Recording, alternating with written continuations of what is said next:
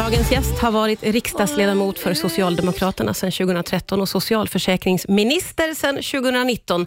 Men nu är han aktuell med boken Korsvägar om vägen från barndomens Iran till livet i Sverige. Välkommen hit Ardalan Shekarabi. Tack så hemskt mycket. Du, boken inleds med en ganska svindlande beskrivning tycker jag om din relation till Mona Salin. Mm. Berätta om första gången du såg hennes namn.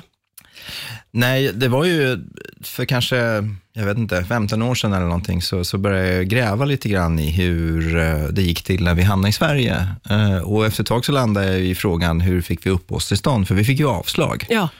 när vi kom hit. Eh, jag kom hit julen 1989. Så vi fick avslag och vi fick avslag på vår överklagan och till slut gick vi under jorden och sen gav vi upp och skulle lämna Sverige och kontakta polisen och samla ihop våra saker för att lämna Sverige. Men i väntan på att lämna Sverige så hann det bli maktskifte 1991. Mm. Det kom en borgerlig regering och så fick vi uppehållstillstånd, vi och många andra som hade fått avslag, så vi ja. fick stanna. Men jag grävde i hur de här besluten hade gått till. Ja. Och då visade det sig att den som hade skrivit under då, sista negativa beslutet, avslagsbeslutet, det var ju Mona Sahlin. Ja. Och det här fick jag reda på ganska kort tid innan jag skulle kampanja tillsammans med Mona Sahlin 2009. Uh, Hur påverkade det? Det var ju väldigt speciellt. Det var, jag, jag valde ju inte att berätta då, uh, men vi gjorde en liten uh, kampanjturné. Vi var i Sundsvall och Uppsala tillsammans här i valrörelsen 19, 2009, då, i Europaparlamentsvalet. Jag var kandidat dit ja. och Mona Sahlin var ju partiordförande då. Ja. Men det var ju en väldigt speciell och, ganska stark känsla att sitta där på tåget och, och tänka på att, att eh, ödet är ju speciellt. Alltså. Ja, verkligen. Så är det ju. Du, eh, du är uppvuxen i, i, Iran, eller levde där ju under ett tag, men du föddes i Manchester. Hur hamnade mm. ni där? Det var innan iranska revolutionen 1979. Det var en lång period då iranier hade det väldigt bra, ju. både ekonomiskt och man kunde liksom resa till världen och, och leva eh, var man ville. Och min mamma ville lära sig bättre engelska och jag har en tio år äldre bror som skulle gå i skolan där. Så 1978 så, så flyttade de till Manchester för att plugga lite. Mm. Vad eh. gjorde dina föräldrar? Min mamma jobbade i skola och pappa var snickare. Och eh, det där var ju planen, att de skulle bara under en kortare period bo i, i Storbritannien. Men sen hann det bli revolution under de månaderna i Iran. Och monarkin störtades då, eh, februari 1979, eh, strax efter att jag föddes. Mm.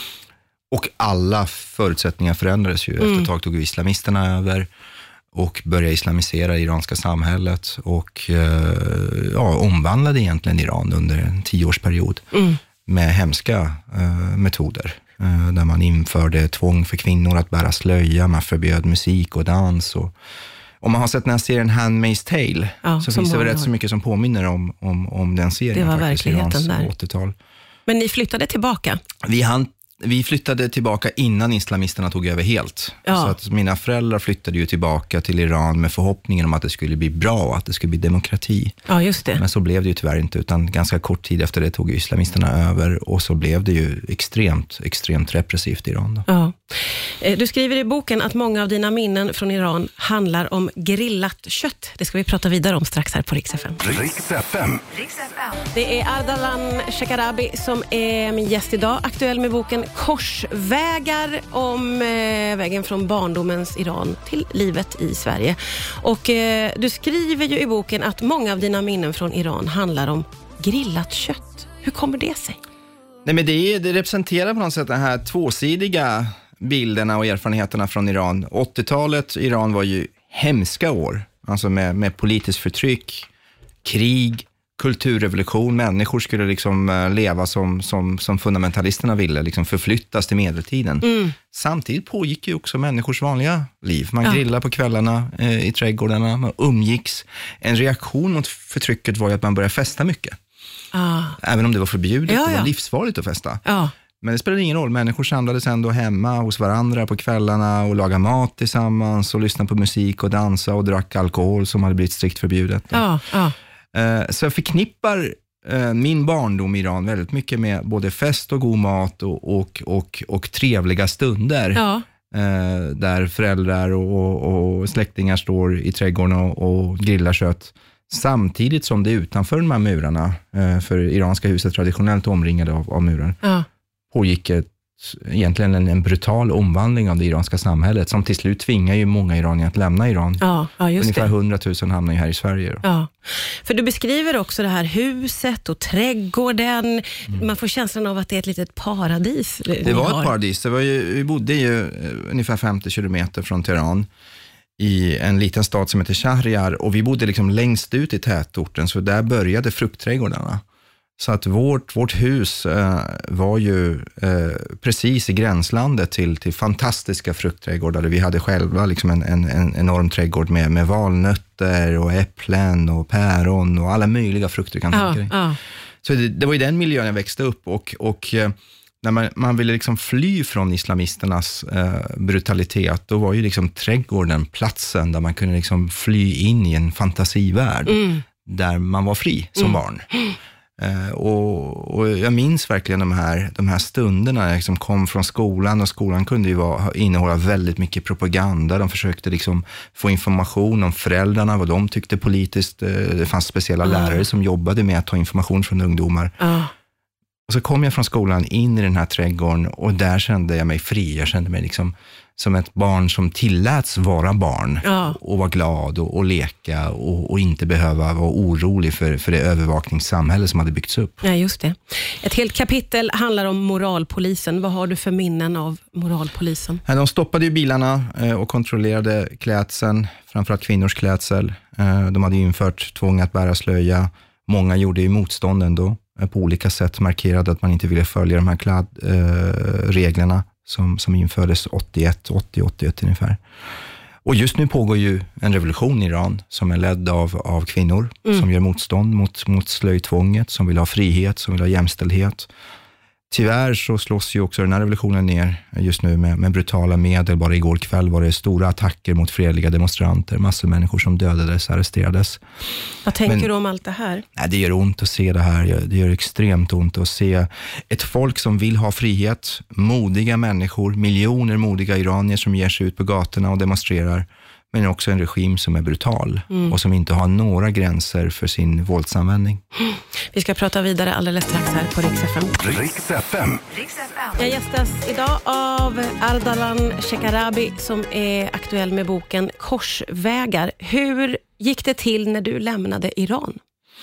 Jag hade ju tur, för eh, jag är ju född, som du sa, i Manchester. Och på den tiden var det så att var man född i Storbritannien, då hade man rätt till brittiskt medborgarskap. Så jag kunde i jämförelse med många andra lätt ta mig till Sverige. Ja, Sen var det ju inte lätt att få stanna här eftersom vi behövde ju ändå ansöka om uppehållstillstånd och jag kom ju med, med min mamma. Eh, Så det blev ju liksom en vanlig process som till slut ledde till att vi fick avslag som Just sagt. Och allt det. Ja. Men jag kunde lätt ta mig ut från Iran.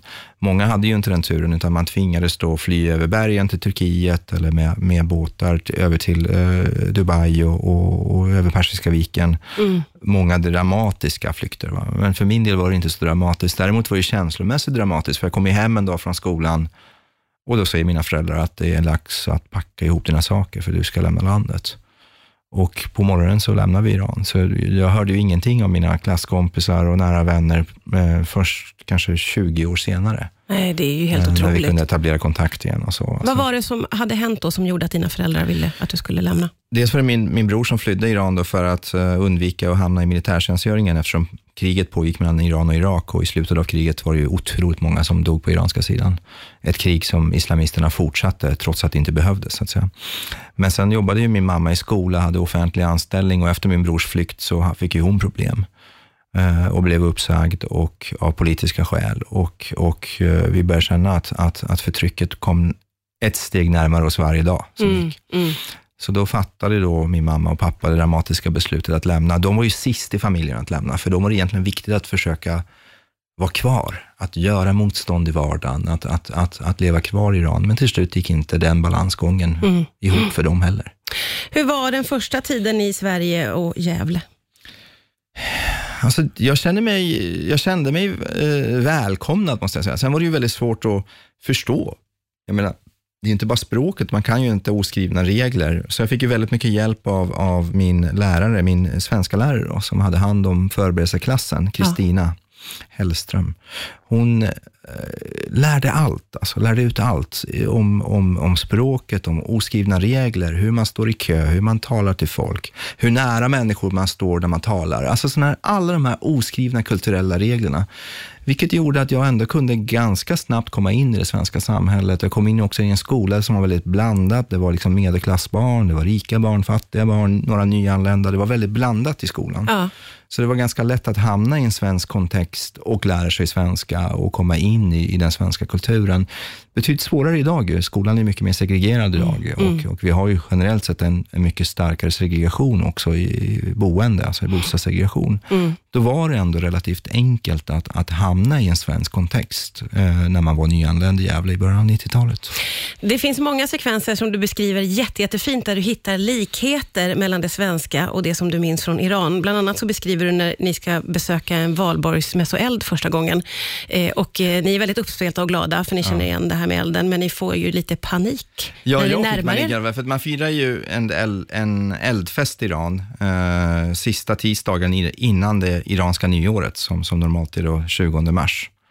Så då brukar man göra små brasor, eh, sju brasor, och så brukar man hoppa över de här brasorna. Mm.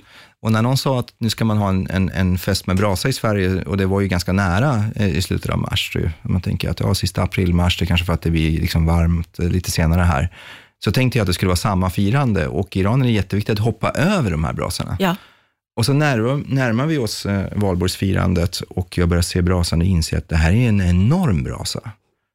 Och då började jag tänka, men gud, vad händer? Hur ska man hoppa över det här? Hur kommer barnen klara av att hoppa där? Och det var verkligen panikkänsla, tills någon förklarade att i Sverige hoppar man inte över den här brasan, utan man står runt den och sjunger. Och, och då blev jag lugnare. Men, men, det finns faktiskt en hel del likheter mellan de här kulturella traditionerna. Och, och eh, både i anslutning till jul och till, till valborg så, så firas ju liknande eh, festligheter i Iran.